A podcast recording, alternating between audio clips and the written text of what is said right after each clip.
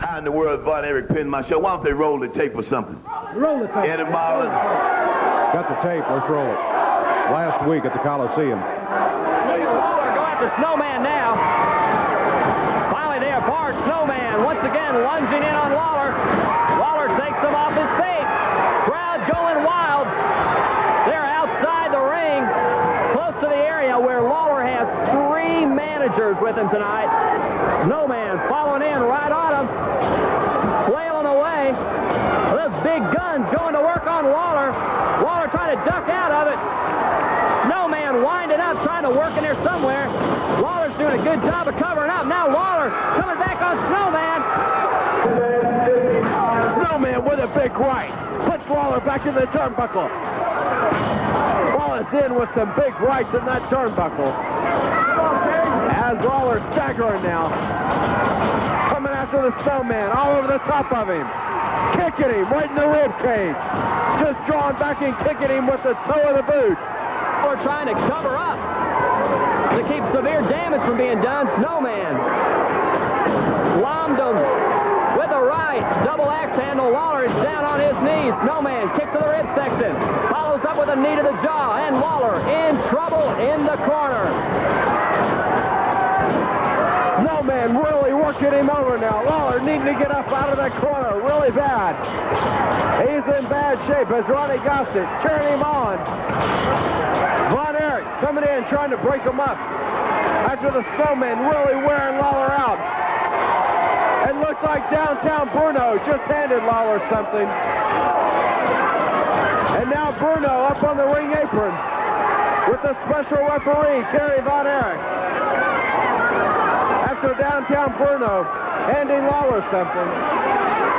Reggie B. Fine leaving the ringside area. Look at that! Lawler with that fire just burned the snowman out of nowhere. Just burned him right in the face. Lawler with the pin cover. Von Erich not wanting to pin the snowman.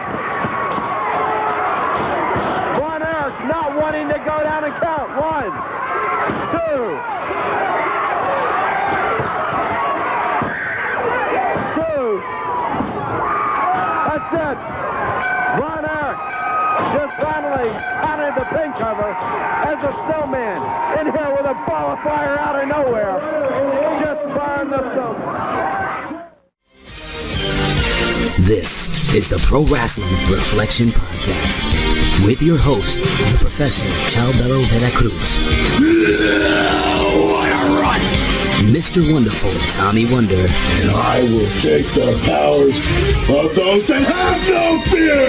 And the prodigal one, JB. The cream, yeah. The cream of the crop. Now it's time to go back in time in the time machine. The American dream! Dusty Rhodes! Too sweet! The living legend, Bruno Sammartino. Austin 316 says I just whipped your ass. To be the man, you gotta beat the man. Woo! Look at this. He's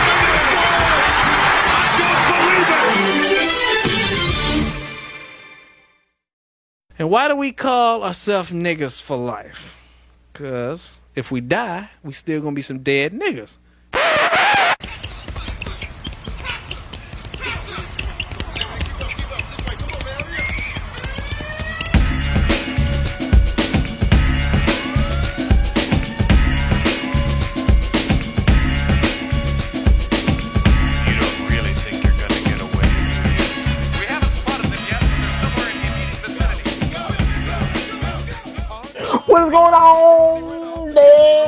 There, Reflection Nights? What is going on there to the Hamites, the Vitoites, all the ites out there, the left, the right, the Dems, the Repubs, the Independites, the Hermaphrodites, the Transgenderites, all the ites out there in the world. You know, if you're, you got the, the rainbow on your shirt, Happy Pride Month. Whatever the case may be, we united. United we stand, divided we fall. But you know what? Don't give me a pronoun because we're not united on that. I am a he. I am a him. But neither here nor there. That's a little diatribe. But again, See, he's rubbing his head for good luck. This means it's gonna be a good show. It's gonna be a fun show. It's gonna be an episodic episode of the PWR podcast here at the Hameen Media Group at podbean.com. But before we even talk about the episodic episode, I must introduce myself because I am vain like that. I must introduce myself because I need, I need to lose some years. I need to get five, six, seven, eight years younger. I need to get the grays off my face, the grays off my hair, the grays off my pubes, but neither here nor there. I am the most charismatic one. I am the most scholarly one. I am the most stupendous one. But most importantly, I am the most glorious one. The only objective man in this IWC, YWC, PWC punditry. The only objective man in this political spectrum. The only objective man in the social media realm. You're a friend of mine, the Professor Chabert Cruz, and I'm not here alone. No, no, no, no, no, no. I am here with the man JB. No, he's not here. He's never here. God damn, he hasn't been here for a year. I don't know where the hell he is. But neither here nor there. But I'm here with my brother from another mother.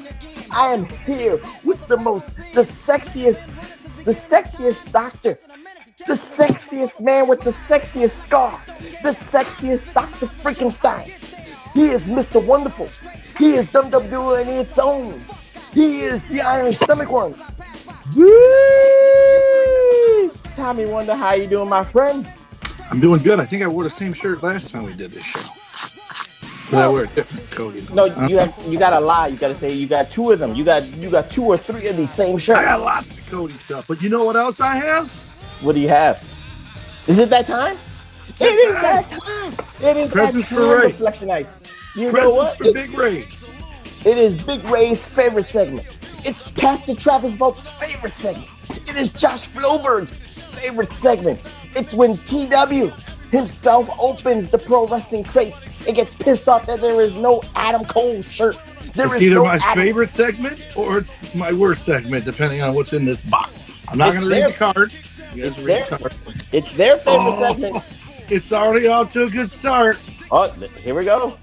It's a hit or miss. Ah, what a rush. Legion of Doom Road Warriors t-shirt. Not a bad shirt. Not a bad way to It start. does say Legion of Doom. That is badass. That's AWA Road Warriors, man. Mhm. That's sweet. I like, But- I'll be wearing that but- shirt. But but uh, but there's a misnomer if it's an AWA picture, but why they have the WWE tag team name? It should be the Legion of Doom Road Warriors. Right. Look at this. I don't.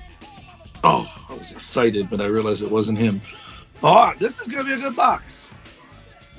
Another shirt. like it. This this is a great like it says- That's actually pretty nice, man.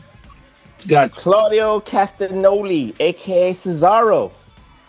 Swiss made 1980. Wow, he's only seven years younger than me. Um, that's a good shirt. It's in his bland ass color too, like his personality. This is the best part of the box. Oh, the that, that fucking sticker was him because I don't. Uh oh. Oh, tag team edition. That means one socks one guy, one socks the other. Super. What are they it? called? El Pentago or Penta, Pent- Oh, oh, Pentagon. Oh, the Lucha Bros. Lucha Brothers. Oh man, What you got? Phoenix and Pentagon. What's I like that? these guys, and then I got a scissor pin. I was hoping they. I would like them to be the sock. I thought this was Adam Cole, Who is that? Oh, Seth. Matt Sydal, Oh, Matt. Seth. Damn, that looked like Seth Rollins. So that's that's actually a. and I, it's never going to be Seth, Seth Rollins because it, it's got to be guys that aren't in the. WWE. No, that's what I thought. I, I thought Seth Rollins could sue them. I'm like, I don't. He he needs to get paid. Nice. They had to get this one in before it was gone. William Regal, nice. Yeah, that's good.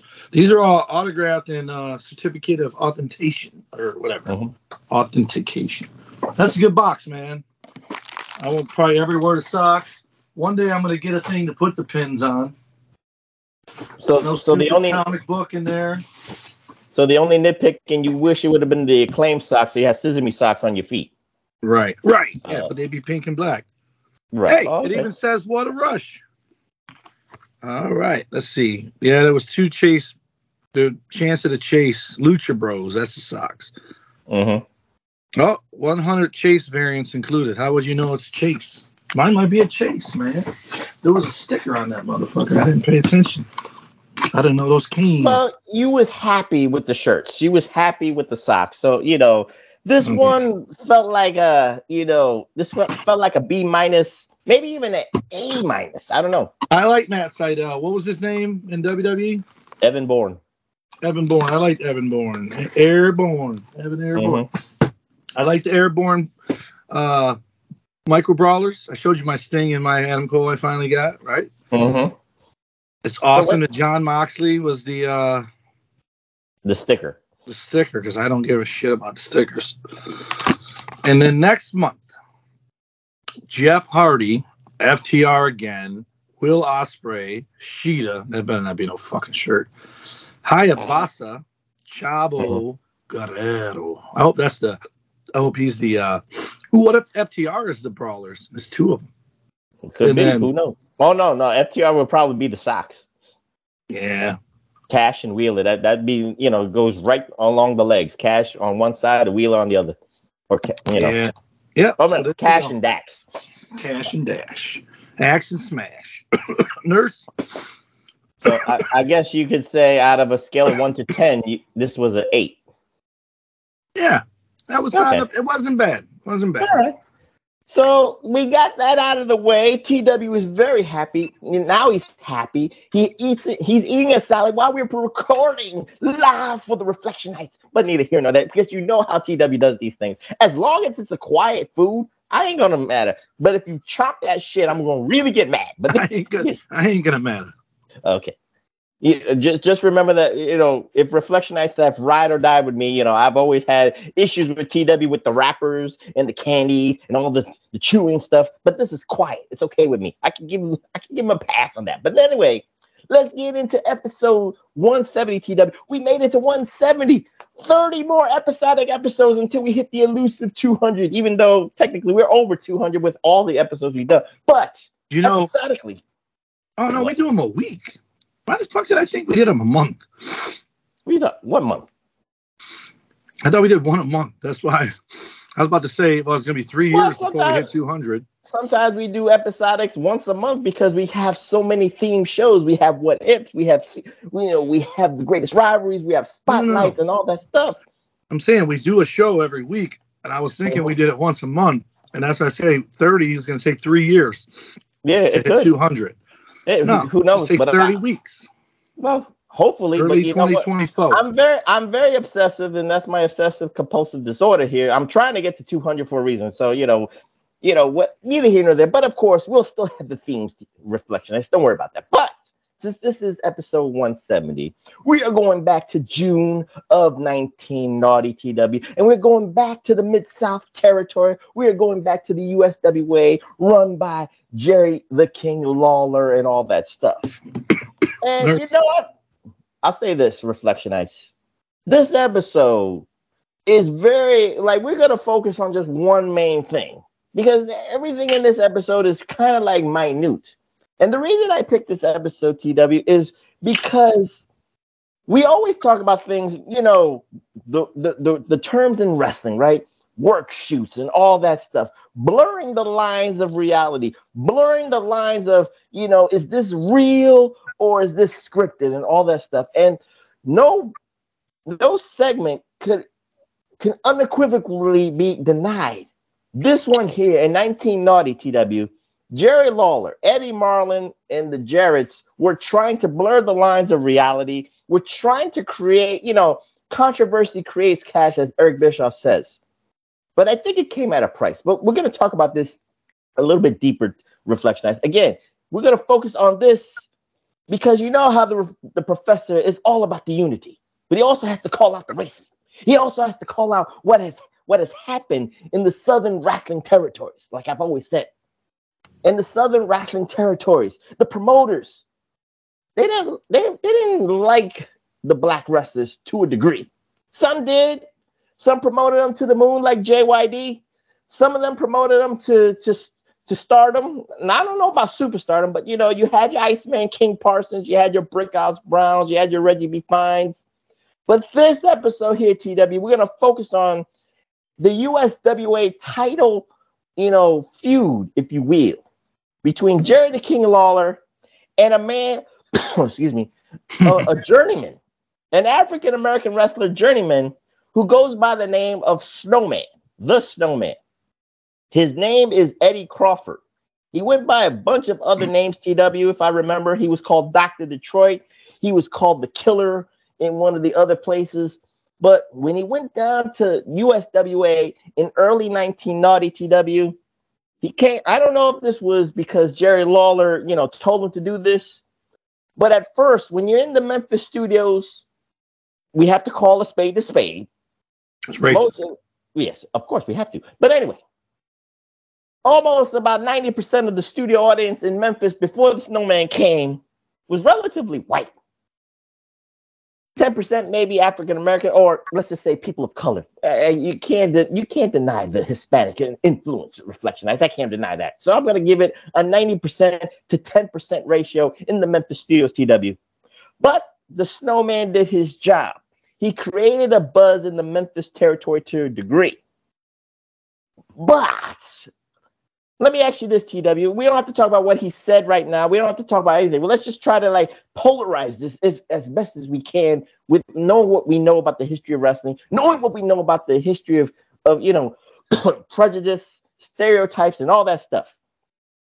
Was this a miscalculation on Jerry the King Lawler's part? Was this a miscalculation on Jerry Jarrett's part to actually try to fuse like racial tensions between black uh, fans, white fans to do this kind of angle in 1990? This is this is before Rodney King, so we can't say about that. This is this is way before O.J. Simpson the trial. So I would understand they did this after Rodney King or maybe after O.J. Simpson to kind of like fuel that stuff because New Jack from ECW purposes, he did he was beautiful at that. He he infused that, you know, blurring the lines of reality with his promos. But this is way before that. So what say you, TW? Was this a miscalculation on Lawler's part to try to do the racial tension, to try to create a, a rift between white and black fans in that studio?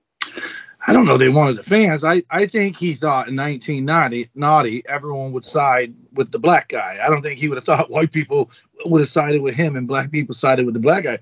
The biggest problem here is, by the way, the snowman. By the way, when I heard snowman, I thought it was gonna be a white dude. Thought it was gonna be Tony Khan. But anyways, side note. um, no offense to him, but I'm stunned to learn that he passed away like within a year or two ago at 75 years old. There's no way I'm looking at that dude in 1990 and thinking he's making it to 75. Just, you know, jacked to the gills on the gas. Um, anyways, I think where the miscalculation was. So, me watching it, I'd never seen this guy before. And then when the old man must have been Eddie Jarrett or whoever the hell the other the old man came Eddie, Eddie Marlin, the supposed Eddie GM. Marlin. Mhm. The problem was the dude was horrible. So, like, I was like, who's the fucking bad guy here? Like, because, like, he's like, you told me to go steal a hubcap, and he did. I'm like, what? and he goes, you want some watermelon? So I brought it for you. And I'm like, okay, this is weird now, now, right? So I'm like, there's no way Lawler said these things. But then Lawler says later on, uh, you only come in here if you had a get, and you probably do, whatever. So I'm like, okay, so it's definitely Lawler doing the stereotyping or whatever. Uh, but the guy was so bad, all I kept thinking is when I tell a professor that today I was today years old when I saw the snowman for the first time, his nickname forevermore will be the guy that made Ahmed Johnson look good.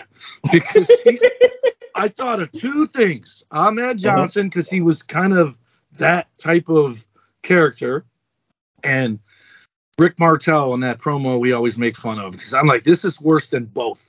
It- it Mhm. is so so bad that I think Eddie Marlin came out to just wrap it up. Like he was like, okay, let's take it home because he was just horrible, and then he just stayed and just kept mumbling and rambling. You're just like, I honestly didn't know who the bad guy was, and then apparently, Kerry- hold hold on, hold your thought. I will try to answer that question oh, I know who the bad guy was. It was Lawler. No, no, no, no, no. Well, you have to remember this, TW, because Lawler sometimes starts good and then infuses it and then kind of drifts into the being the heel. At first, before the snowman even came into fruition in 1990, He was the good guy. He was fighting, you know, the, the managers, Ronnie P. Boys and all that stuff. He was fighting like Bill Dundee, but he was quote, quote unquote the tweener good. When Snowman came and aired out the grievances of the hiring practices of the USWA and all that stuff and black power and all the culture, Lawler tried to infuse like not tr- he was trying to like put those stereotypical jabs, but he was also trying to say you're you snowman are lazy, you are dumb, you are Right. every you're all this. He was trying to Right. focus on him, Right. but then what snowman I don't know if he tried. I don't know. Like I said, maybe like I said, it's a miscalculation, but also this was a good. This was a perfect calculation on Jerry Lawler's part. He knew the emotions of the African American crowd would get behind the snowman. And you're all right. Snowman is piss poor in the ring. Reflection Ice. Snowman is piss poor on the mic. He can't talk for shit. He makes he makes Ahmed Johnson speak like MJF. That's how bad he is. but Snowman had the African American crowd behind him because they kept saying, "Get the buck, get the buck," and because of the Snowman, there was a shift in attendance with the black audience in that arena. Now, I could say this. I'll say this, TW. And of course, we know this in wrestling. Plants. Of course, Snowman probably had like two, three, or four of his boys starting out in the crowd for himself. Right. But when you see this on Memphis television, and of course at that time, Memphis wrestling on Saturday mornings or Saturday nights, I forget where it was. It was a top 10 rated show for the Memphis territory. So you see Snowman there, you got the culture, you got the African, you got Wakanda forever, you got people wanting to come down to the studio. So eventually it was And it was free. It was organic that Snowman would gain popularity on that. So Jerry Lawler might might have had to pivot to be a little bit more. I don't want to say racist, but you know, more stereotypical, more blatantly the and all that. blatantly the heel. Right. He had to blatantly become the heel out of out of necessity. That's the way I. So go ahead, the, the true the true test would be the show at the Omni. I, this is why I thought you picked it because the show they were building up to on Monday night was called Night of Champions, and I'm like, oh, he's doing it because it's Night of Champions. But uh, because that was the last pay per view, wasn't it? Yes. Um, so like literally, there's a commercial that says if you want tickets to the studio, send a self-addressed stamped envelope. They'll throw them in there and send them to you, so you got tickets. So if these people are coming for free, I think if Lawler did at some point become the blatant heel, it's because they were drawn. Like the the, the black people actually coming to the to the, Omni, whatever the hell they called the Omni down there. Uh, I think they call it the Spectrum. no, it was the Coliseum. Coliseum. Um, so people must have been coming and they saw the difference and they're like, oh shit, this guy's going to be the baby face.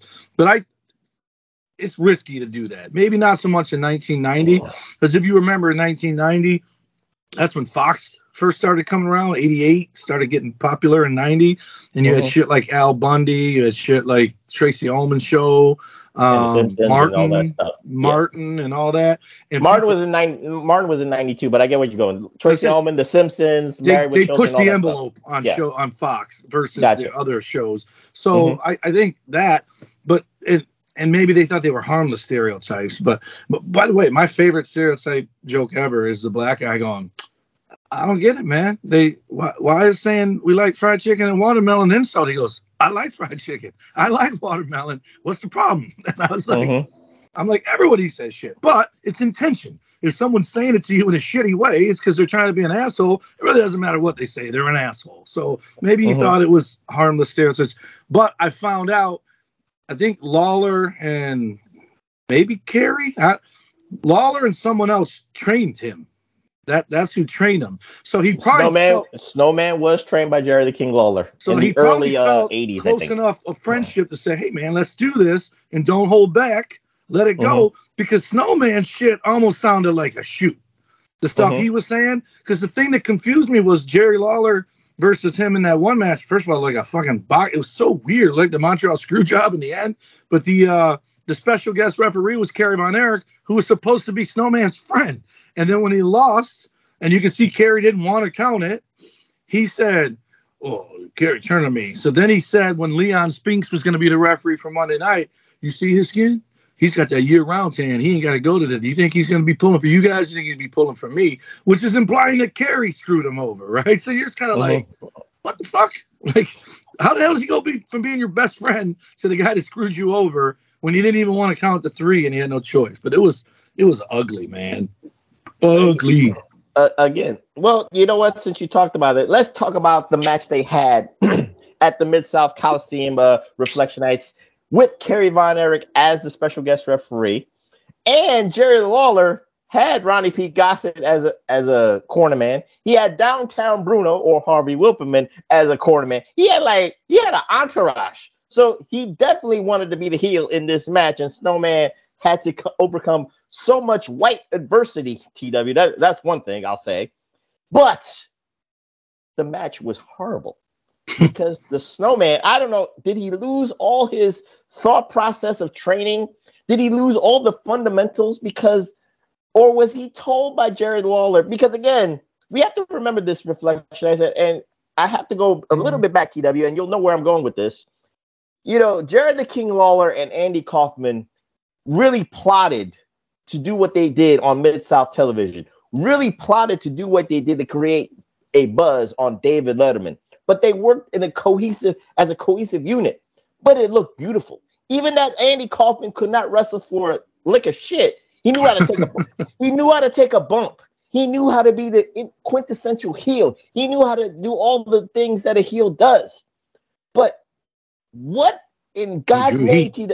What in God's name, TW did Lawler and Snowman, you know, talk together? Because again, like you said, did they blur the lines too much, or was it so scripted that it looks so fake and phony? Because Snowman just looked like, okay, this this is this is supposed to look real. So me, I ain't gonna do a headlock. I'm not gonna gonna do an arm drag. I'm not gonna do uh you know takedowns and arm bars and leg leg crosses. He just said, I'm gonna punch the shit out of you and see where it goes. And Jared Lawler fought the same way. He fought defensively. It- he fought like it was they went off the script so much. So what say you TW about that? Because was that the, the is that what the plan was all along to look like that? it just was a mess, man. It was I I I just it's like there's a couple guys on the show that I never heard of before, and then I looked them up, both of them, because I'm like, why have I never heard of these guys? Well, the Mhm. more they showed him, the the worse he got, and it was just. But it's it's. I just think he picked the wrong guy. There had to be someone better there to pick. But again, everyone's looking for the next Hogan. They're looking for the next Cena. They're looking for the next Warrior. This dude had it look, man. So much so that that first match, when someone went, uh, the guy went running to the back after he lost because the guy beat him up after he won. When he Mhm. went by, I saw him in the audience and I went, "Damn, that's a big motherfucker!" Like, like who's that? And then the Mhm. next segment when they came back, they go, "Eh, "He's here in studio in the audience," and they said his name and he was there. So he had the it factor of the look. He just couldn't deliver. It's Well- it's my favorite wrestling thing I've ever heard. Irish Bobby Clancy. This guy comes to the ring, and he looks fucking awesome. It's BCW show. He comes out, and I go to Bobby. I go, "Who the hell's this guy?" He's like, "Just watch." And then he gets in the ring. He goes, "That guy looks like a million bucks." And then the bell rings, and the guy was god awful. And that's what this guy is. And they gave him too much too soon. It, Right. It's funny you say he looks like a million bucks, which I agree, you know, 100%. But like you said, he looks like a million bucks, but wait till the bell rings. Well, he looks like a million bucks, uh, Reflection Ice, but the snowman speaks. And then it went Yeah. down to like 500,000. Then he looks like 500,000, but then he gets in the ring. Bankrupt. He's bankrupt. There you go. It's crypto. It's bankrupt. It's so it's bad. inflation. man. It is so bad. And maybe they added so many people to try to mm-hmm. cover it, thinking they'd have him, someone could be there to lead him in every angle, and he just wasn't leadable. I'll I'll say this, TW. Maybe you want to agree, disagree. Again, I'm going to try to go from it from the from the Booker standpoint because Jerry Lawler. I don't want to, you know, again, when people always go with their emotions, TW. I I don't want to say I don't want to say this. I'm not saying that Jerry Lawler is racist. No way. But Jerry Jerry Lawler went into the stereotypical formula for for for a degree. You could look at it in 1990 purposes, TW, that there was a plethora I'm not. Well, that that word is, is wrong. Plethora means there's so much. There was enough black wrestlers he could have cherry picked to do this angle. Junkyard Right. Dog comes to mind. He was still alive. Butch Reed was still alive, and of course, the funny thing is they, th- he did angles with them later on in '92 and '93 and all that stuff. So, but with this particular purposeful segment, I guess he understood that Junkyard Dog couldn't talk about racism because it didn't fit his character. Butch Reed could have. Right. Butch Reed could have went with this the racism thing. You, we you talked about uh, Reggie B. Fine. You talk about Brickhouse Brown. They could have did the racism angle. Iceman King Parsons could have done the racism angle, and Iceman can talk. He can talk. He, he and can- wrestle. and wrestle. Sounds like a million bucks. So what's the ETW? Was, was it maybe the economics? Maybe Snowman came on the cheap and you couldn't afford to pay these other black wrestlers with, with names. What's the Close. okay? It's right up there with the promoter putting the belt on his kid.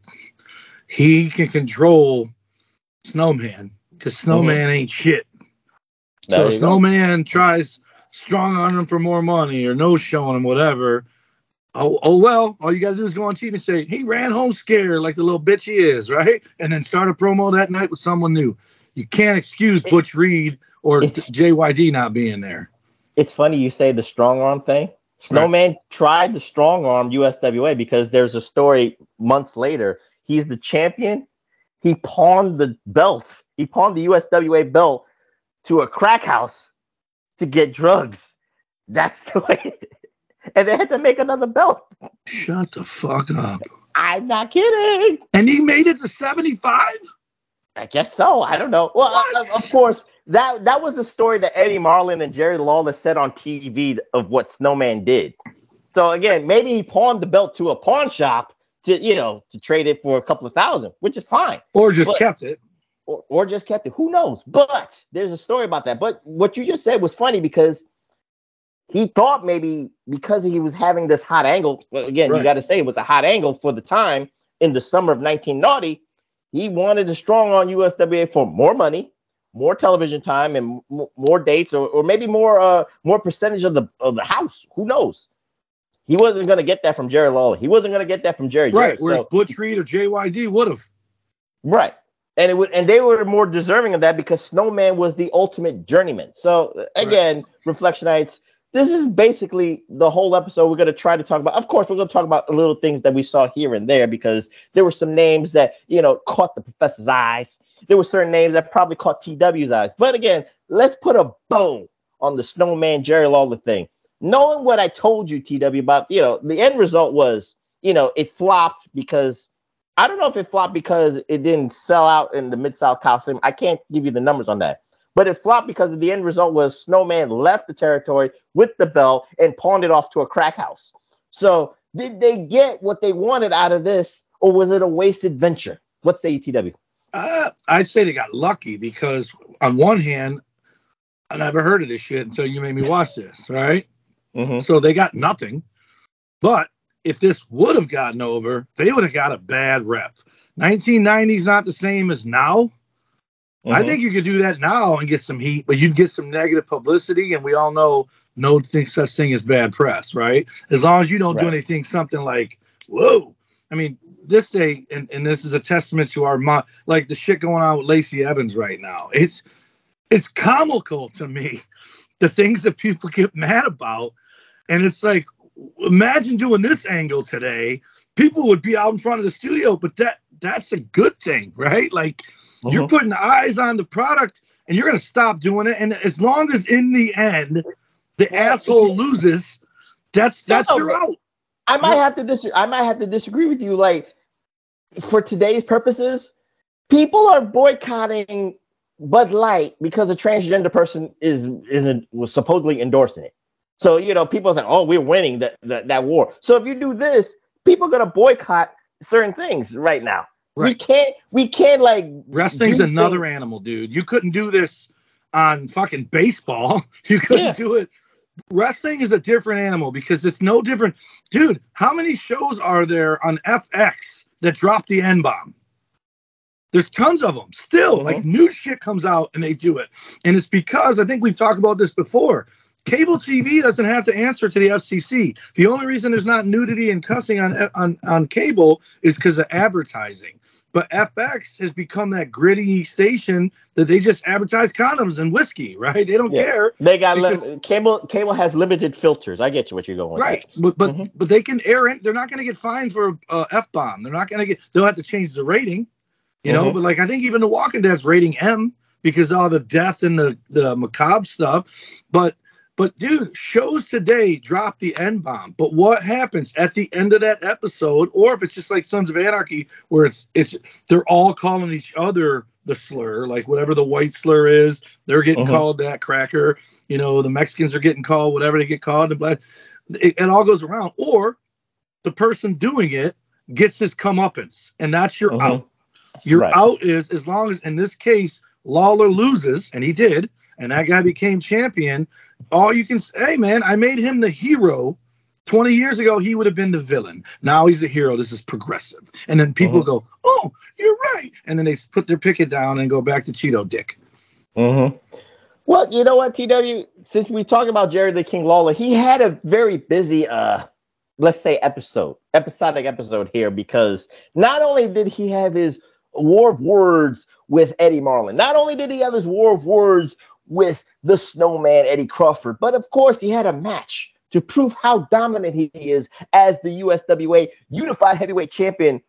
But the dude in the ring, he went up, he went up against you know, TW, like you said, like Ric Flair and Hulk Hogan don't wrestle every week on a Saturday because it would be more of a, it's a, it's more of a privilege for you Right. to see them as the top guys. Carrot. Jerry Lawler, Jerry Lawler is an anomaly because he was there every week. He was there in the studio every week. He's talking. Did he wrestle every week? No. I, I get you. That I get there, TW. But he did a lot of physical things almost every week. I would say out of four weeks, he was physical half the time, half that month. So with this being said, this is this is just another thing to escalate his uh, war with Snowman. But the guy that was in he was in the ring with, I he looked like Travis Bolts. That's why I just wanted to. He looked like Travis Bolts. I'm sorry, Pastors Bolts. You you called yourself Rex King in 1990. That is you. I'm sorry. You know who that is, right? Who is that? Timothy Well. Timothy Wells, but they, they called him Rex King, I think. It's Rex King and Steve Dowell down there. And when they went to WWE, they were Timothy Well and Stephen Dunn. Well done. Oh, that's He- that's He's the dark well haired guy. one. Yeah, he's the oh. dark haired guy. Oh, okay. And it's so funny because someone just brought up Sunny to me the other day because I guess was it Candido and Sunny were the dark side of the ring. Yeah. It was those guys that she used to she'd uh, give me old hunka hunka while Candido was in the shower. She'd be blowing those two dudes In the WWE? in the locker room. No, in Smoky Mountain. Oh God. Uh, I You didn't know I that? thought- Not I in think Smoky it was Mountain. Timothy I, I, Well. Ooh. No, no, I, I'll take your word for it. Uh, Yeah. I'll, ta- I'll take your word for it. I'm just saying, I thought the started in WWE and then progressed in ECW. Oh, no. So what's that word you young people use? Cuckolds or whatever? yes. Mhm. That was your boy Candido. He's a cuckold, except he just didn't know it. She Yeah, did it when he was sleeping or in the shower. You know what? Again, you know, rest in peace to Chris Candido. But you know what? Whatever Tammy Si- Lynn Sytch's uh, Punani power she had over him, God, you know, God bless her because it, it worked. So neither here nor there. But I guess Timothy Well or Rex King here, TW, he got his chance to shine against the heavyweight champion, but it was soured by the snowman coming into the ring. And of course, it's the studio brawl. So what say you about Snowman and, and Jerry Lawler? Because that that that little studio brawl session is actually what happened in the Coliseum. So nothing changed there. The, so the, the problem I have here, may, maybe my little nitpicking here is if the Snowman and Lawler are going to do the same thing at the studio, what they did at the Coliseum, what what should make me pay 20 bucks to sit front row to see the same shit over and over when I could get it for free at the at the studio? Because this is the pull apart, and then you're actually going to go see them in the actual match. This But is time old tradition, man. I know, but they, but they're then- doing the same thing. well, that's because that's that. I know you're. I know, limited but range. TW, TW, I know that they they had they added ambiance with Kerry Von Erich as a special guest referee, and So I know is that before he was the Texas Tornado, huh? yeah, this is two months before he, he jumped to the. WWE. I see why he went now. Why? dude, them crowds are shit. Again, you, you do you go where you go. You go where you booked. What can you do? And that was that was uh, Memphis and and Memphis was the AWA, Memphis and USWA all mixed together, right? That was it. That was the, and Yeah. then Global started running in Texas, and they didn't last long. Mm-hmm. Give or take like that. But neither here nor there reflects that. I just want to give that little nitpick again because the snowman just did the same thing he did in the Coliseum. Again, when you add the ambiance of Kerry Von Erich as a special guest referee, and you add TW the ambiance of former world boxing heavyweight champion Leon Spinks, again, but but again, that that is that's gonna you know make me pay 20 bucks for snowman to do the same shit that he did with with jerry the king lawler unless leon spinks is gonna knock out jerry the king lawler then i'm not interested in paying 20 bucks that's just my little nitpicking I'm going to ask you this because he he the way he did it, either did it because he was shooting, or I would think if if this was all done well, and again, I've already said I don't think it was. Mhm. Um, I would think the way they portrayed it, Leon Spinks is the one that turned on him. He didn't turn on Lawler. He turned on Snowman because no because i probably this would have been the, the the night that he would win the title from jerry lawler so with leon spinks he helped him then he gave it away. That that's one more reason why he sucks. i guess so because Lawler was supposed or Kerry's supposed to be his buddy, and he lost. Now we Mhm. got Spinks, who he thinks is this is my buddy's. He's brown, right? Mhm. Which in the WWE these days would mean the brown guys turning on the brown guy because you go with the least obvious path of resistance, right? Like Mhm. everyone assumes Cody's beating Roman, and then he doesn't, which is Right. the way of the week. That's always how it's been, right? Um, Lex, ever since Lex, fucking Cody got Lex. So I would have thought Leon Spinks, because Leon Spinks is is his reputation was a bad boy, a loose cannon. He wasn't he wasn't known. Michael Spinks was the guy who was the scholar, right? And Leon Spinks wasn't Leon's one of those two laid down to Tyson. Just said, eh, "Fuck this," one punch, and then he went down and lost. that It was michael Michael. yeah that was michael yeah. Mhm. But Michael leon Spinks leon was- spinks beat uh muhammad ali Right, but Leon Spinks, I think, is the one that had drug problems. He had legal problems. So him being the loose cannon, that's what I thought they were building towards. And Leon would have cost him the match when he would have thought that was going to be his his saving grace, right? So, Mhm. but I'm I'm glad it wasn't JYD. And, and and part of me's glad it wasn't um, Iceman because it's always Iceman. I, I liked Iceman as a babyface way better Mhm. than uh, you know a nagging bad guy, right? Uh, when he was with Eddie Gilbert, I think he was in Hot Stuff for a minute. He turned on uh, Savannah Jack, I think, and he he teamed with Eddie a couple times in UWF. That's the Iceman I like when he was just like a heel, but Mhm. he he did even do the race stuff then because he called basically Savannah Jack. He would call him the House N bomb, where you know shit like that. Or- So uncle tom reflection i will be nice here so I'll tell you what. Now that I said this out loud, because because because I've had we've had this conversation before about the '80s in wrestling. If those guys, if every time they showed up and then the promoters are the ones making them say that shit, that shit would get old. I, I think I'd be like, look, motherfucker, can I just uh-huh. go out there and be a wrestler? I don't I don't want to go out there and call another black guy this. I don't want to call a white guy that. I just want to go out there and wrestle. So at some point you'd get sick and tired of it. But there were guys like JYD. That's all they did. They went out and wrestled. So you got to think some But of it was I- I somebody's have- gimmick.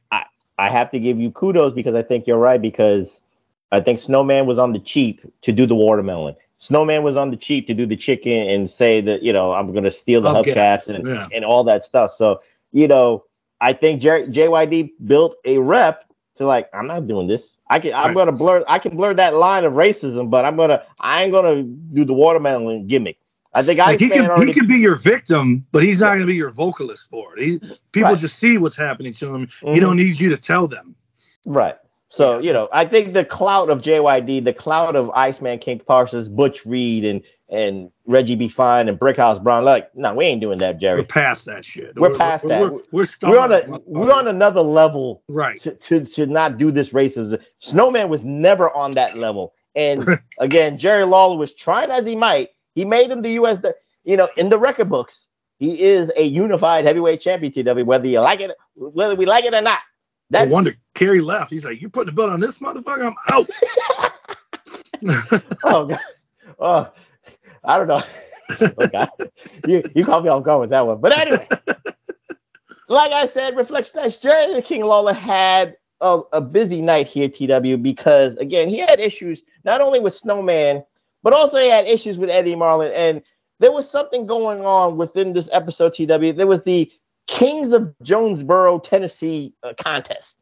And Last Jerry, year, the, and Jerry the King Lawler had to make it a point to Eddie Marlin. He had to make it a point to the Memphis studio audience that there's only one king in Tennessee, and you cannot use that you know term that because it is copyrighted, it's trademark. Jerry the King Lawler has the best lawyer in Memphis. So if you was wondering, TW, if Jared the King Lawler was tweening to be good or bad, this was full fledged heeldom here at its finest. What say you, TW, about Jared the King Lawler using something simplistic as this, you know, no mean nothing contest that probably didn't even exist in real life. It was just storyline, kayfabe purposes, and Jared the King Lawler had to use that to, you know, expound on his heeldom to get heat.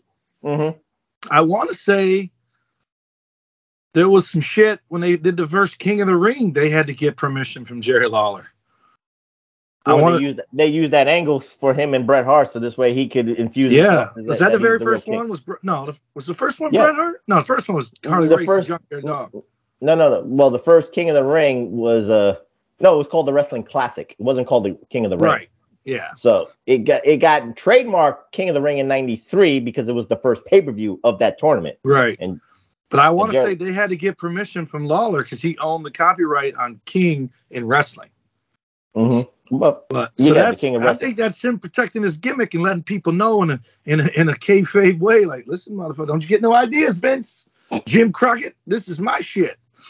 Don't be trying to do no King, Rocky King.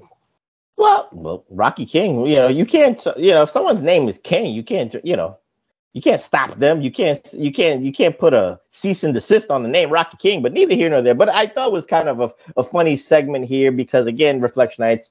You know, they had the they had this was a long ass segment. Reflectionites for uh, for a fucking show just to talk about this no mean nothing tour, you know tournament or whatever. But yeah, again, I'll, I'll say this: I'm not to say it was a fake event, TW, because again, Jared the King Lawler did a lot of things locally in the Memphis area to expound on that on his gimmick. He did charity events, he did softball tournaments. So I would say I'm not. I, I will retract that. It wasn't a fake the- event. It was the last show ever at the Jonesboro College. Yeah, yeah. I'm, I'm just saying. I was. I'm retracting what I was saying because I was Right. trying to be joking, jokingly Right, right. for the reflection lights. But Jared the King Lawler did a lot of charity work and did a lot of events for the Memphis area. That's why you know it's Elvis Presley number one and Jerry the King Lawler number two, in in terms of Memphis lore, you could say, and maybe like Ja Morant number three. But you know, as long as he has the Gaddis, yeah. Well, he's the gun-toting Ja Morant for the Memphis Grizzlies, but he's number three right now. That's the so- current situation.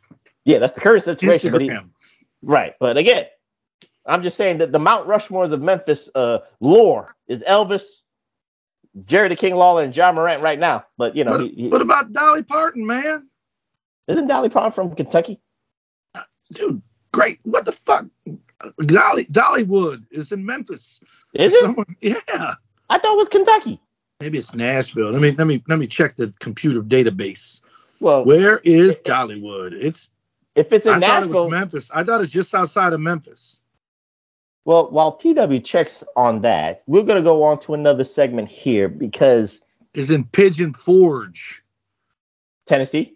Yeah, but I don't know how far that is from No, no. Once you say Pigeon Forge has nothing to do with Memphis, she's not on the Mount Rushmore Memphis. Pigeon Forge is supposedly a cool little town. People go there. It's like a very, very big tourist town. That's probably minutes away from Nashville, not minutes away from Memphis. But anyway, TW, let's get into let's get into this episodic episode. You know, there's another thing here. Again, what are they trying to do, TW? They are trying to, you know, pass the torch again with Jeff Jarrett. Again, they're trying to show that he is the man to lead the Memphis in the 90s. But again, of course, you and I have talked about this religiously. We've regurgitated this that Jared the King Lawler I don't know if the fans accepted to pass the torch or Jared the King Lawler is just too stubborn and couldn't trust nobody but himself to pass the torch. Even though that Jared that's you know that that's the name, that's the legacy of Jerry Jarrett to Jeff Jarrett. So why, you know, we have the Robert Palmer simply irresistible music video for Jeff Jarrett TW. What in, what in your humble opinion? What was the the the resistance from Jerry Lawler? What was the resistance not to give him the torch and let him lead Memphis in the 90s? Fully. Dude, I know it's a trust factor. I know he wants No, to be. it- no, it's no, the it's an no. ego thing. I get that. there you go. Lawler in Memphis is Hogan in New York. It's Mhm. Flair in Atlanta. It's if you allow them, and he bought the territory, right? Mhm. Yeah. If you allow them the power to stay on top, they're staying on top. He never put the belt on his son, did he? Uh, oh, Brian Christopher. Yeah. Yeah, he he was a unified champion, Uh, yeah, for like five minutes before he got called up, right? but he was he was one. I don't know how many times. But I'm saying he didn't carry the company, is my point. Lawler Not was to, your not to a constant. degree. Mhm. Lawler's deal with WWE was always, I still get to wrestle in Memphis. It was always, you're going to throw some Memphis shit on WWE. Remember when I think Diesel and Kane went down to Memphis and fought Jerry Lawler? I think The Rock went down there and fought somebody uh, down there, and they would show it on Raw, like, oh, the weekend, blah, blah, blah. Lawler, and, and I don't fault him for it. There's there's a handful of people who you would say are absolute lifers in the wrestling business. Lawler is in that list. Flair is in that list. And Mort, Ricky Morton's in that list. Ricky Morton's in that. Ricky Morton is in that list because he didn't save his money. I don't mean it like that. I, fuck, I'll be on that list, dude. What the fuck? So, I'm. I mean, they're gonna have some clout. Ricky Mhm. Morton doesn't have clout anymore, right? So Honky Tonk Man doesn't have. good- Lawler has. He owns that city, and if he, in his mind, if you ask him today, I hope he's healing up enough to talk if you asked him today if he would do it all over again and if he could go back and give the torch to Jarrett, would he? He'd tell you no, because he's going to tell you the reason he's still relevant today is because he never let go of that torch. Hogan Mhm. will tell you the same thing. Like I was reading something today about Hogan saying he he skipped a generation and then he passed the torch to The Rock. He passed it to Cena. And people are like, the fuck you did? Rock was already over by the time you wrestled him, right?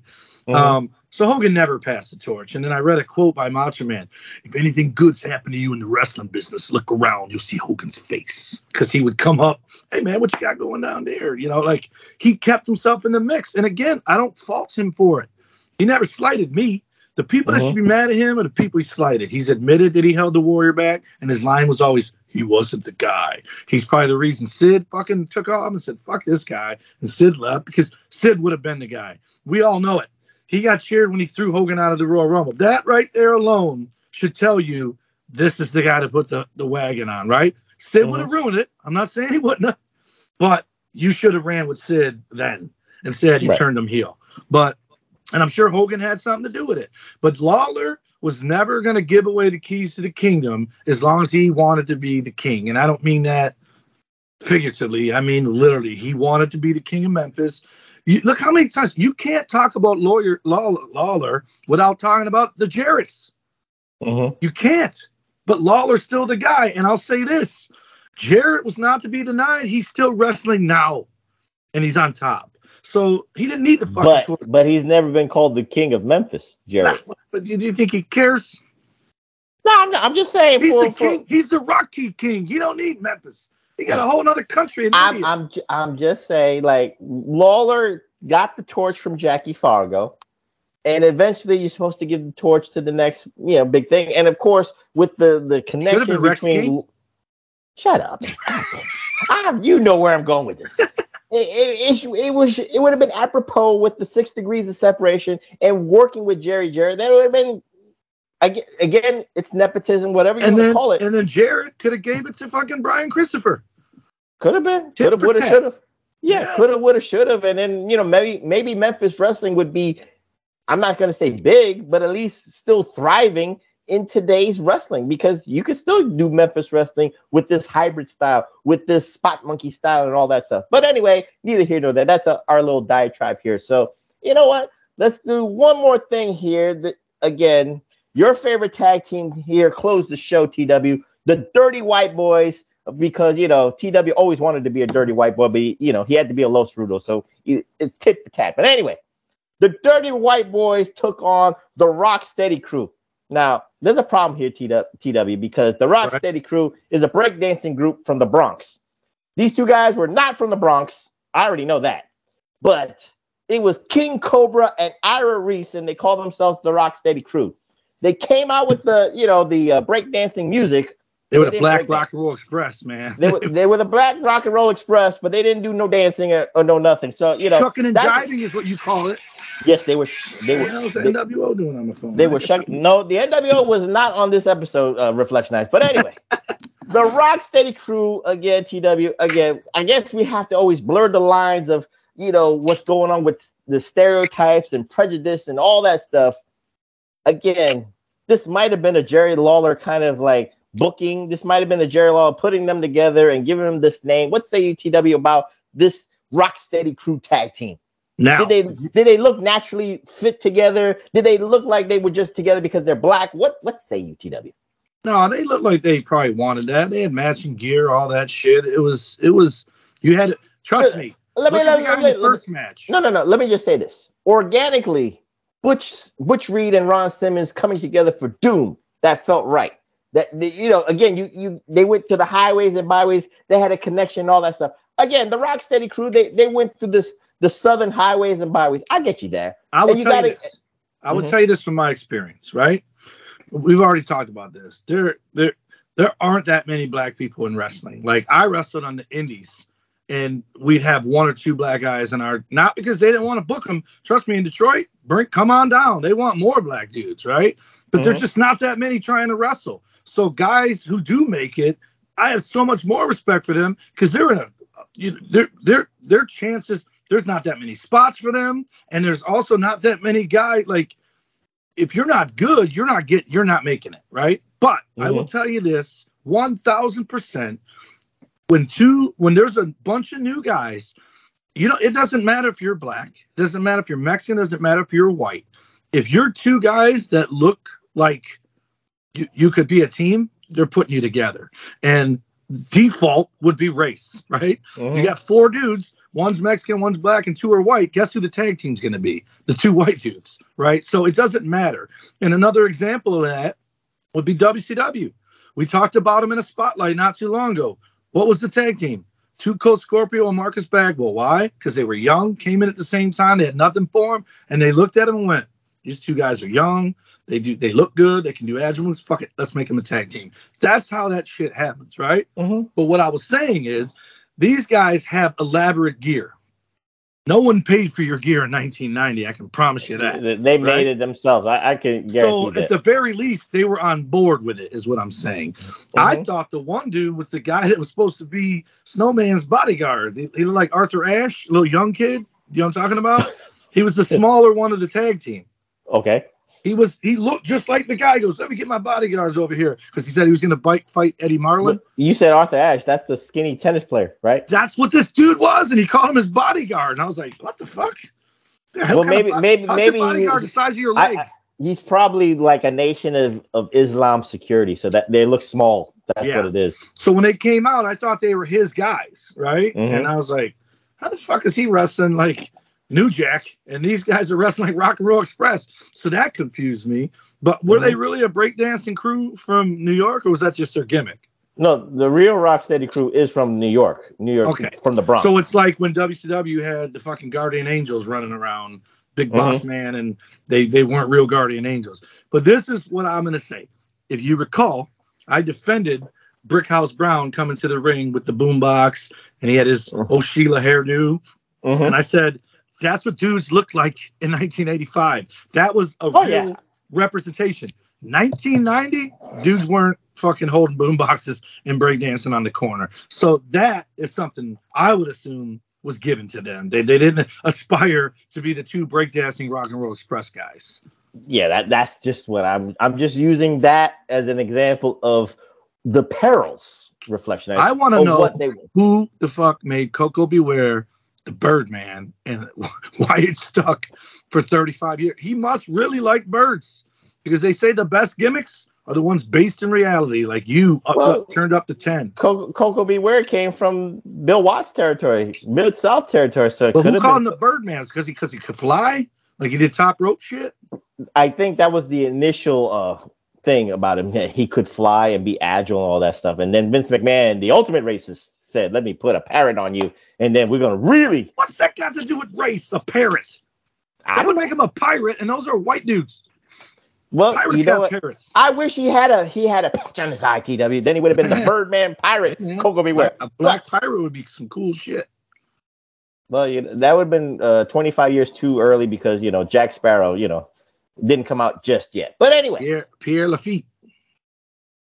We learned a lot of stuff here, Reflection Reflectionites. We learned that uh, Dolly Parton is not part of the Memphis uh, Mount Rushmore. 60, it's six and a half hours from Memphis. There you go. See, I was right. I knew I was right. And I was, wrong that it was. I thought it was in it's Kentucky. Three hours from freaking Nashville. How big is Tennessee? Damn it! So I'll give I'll give her the Nashville uh, accolades, but not Memphis. Three Memphis, hours though. But Memphis still belongs to J- Elvis Presley, Jerry the King Lawler, and Ja Morant right now. So I'm still right on that. See, that's why the Yeah. professor's always right. Yeah. But anyway, let's put a bow on this total episode TW. Again, you know how Saturday wrestling is supposed to be. And we talked about this a couple of, of episodes ago with AEW's Collision. Can anything here in 1990 be done in 2023? And you can give any example you want. May I'm, I know we can't do the racial thing. Maybe we could do the sexual thing. Maybe we could, you know, test the limits of the FCC. Can it be done for AEW Collision in in comparison to what was done in 1990 for this Memphis Studio Wrestling episode? I I would be absolutely stunned if AEW tried doing anything like that.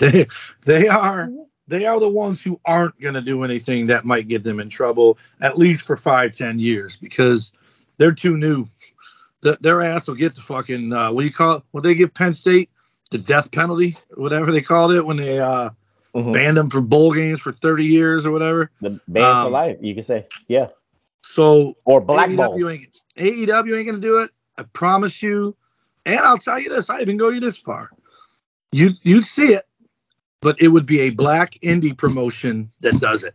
Like they're the ones who are gonna do it, and dare someone to have a problem with it because you know what they call indie federations back in the territory days, right? What? Outlaw shows, and oh, uh, uh, mud shows. there's still outlaw shows now because you have basically territories again, but there's 80 guys running. Everyone's Mhm. drawing 30 people and thinking they're a wrestling promoter. When if they were smart, they would get together and you know what I mean, like do something together, weed out the dudes that just are using daddy's money to do it. That was not a. Tony Khan shot. I mean, there's real dudes doing that. Yeah, Um, yeah, yes, there is. That was a Tony Khan shot. no, because I I made it. The snowman was that was on purpose. But at the end of the day, I think someone could do it on an indie level, and they can do it well. Like I said, there it it if you do it right, and and the racists in the you end, know why? You know why they could do it right? Because again, th- th- they're not on television. They could probably do it Right. on the YouTubes. And- they and- could do it on the Twitters and now that you wouldn't even know you wouldn't want to do that because then you get the fucking hate speech and all that. Reason I say indies is because they're spot shows. More than likely, everything Mhm. happens in one night. You don't. You might set up a return match, but you're everything's happening in one night. So Mhm. The night could start off with Lawler saying, "Go steal a hubcap." It could Mhm. end up with them both wrestling singles matches, and each one interferes in the other ones, right?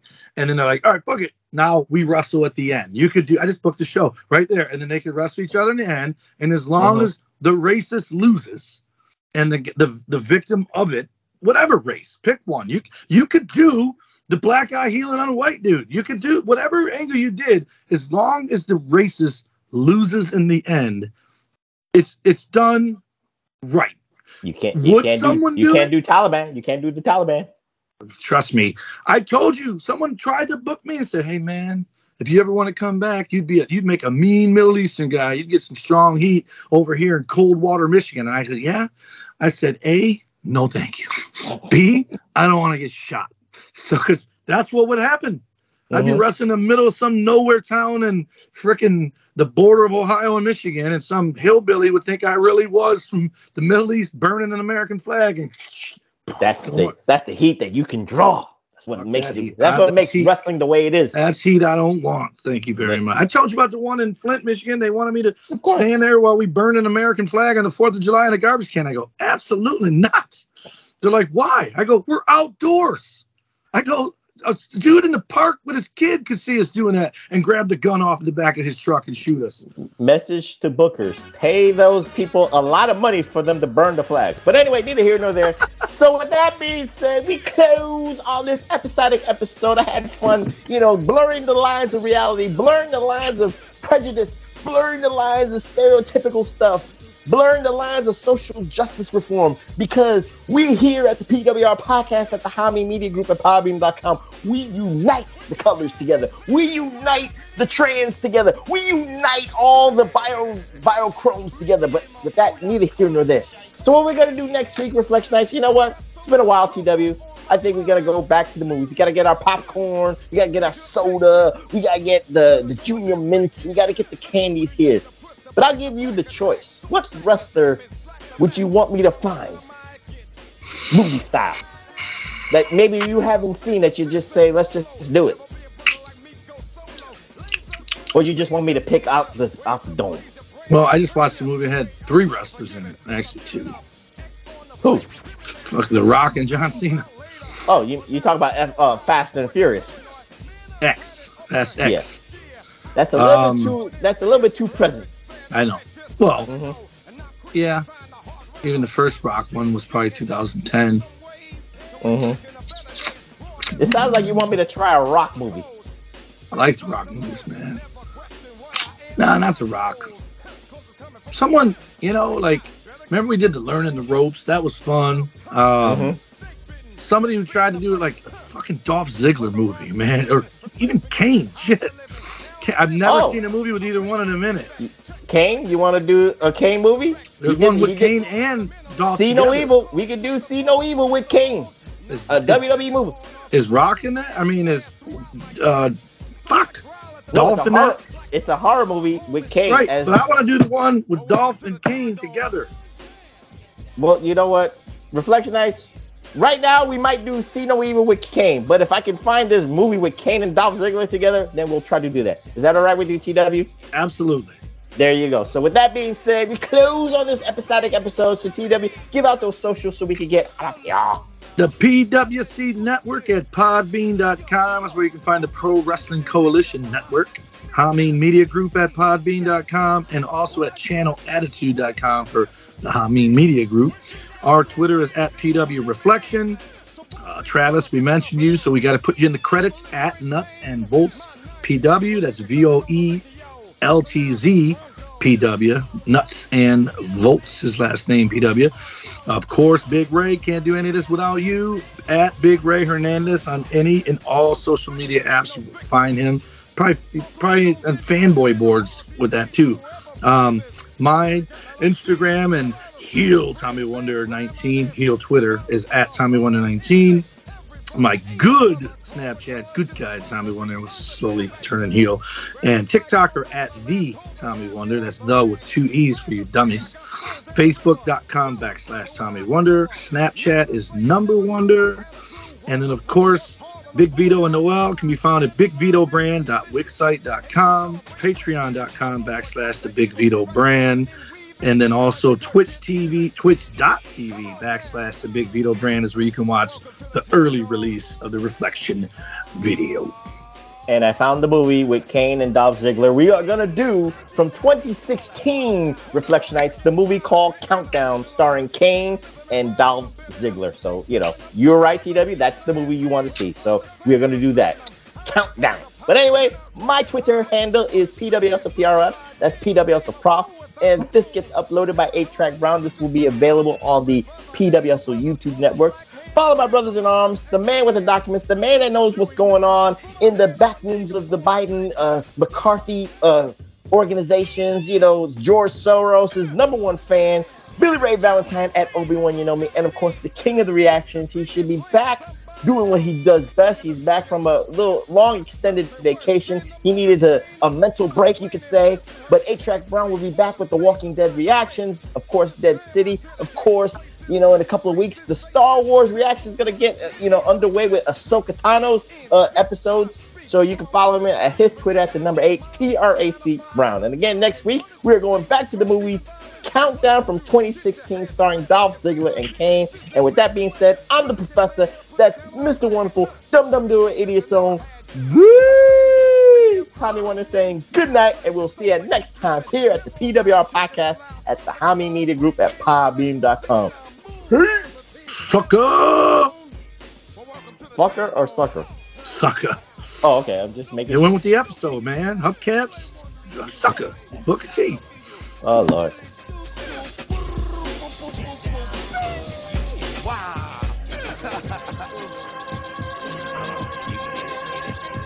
boing.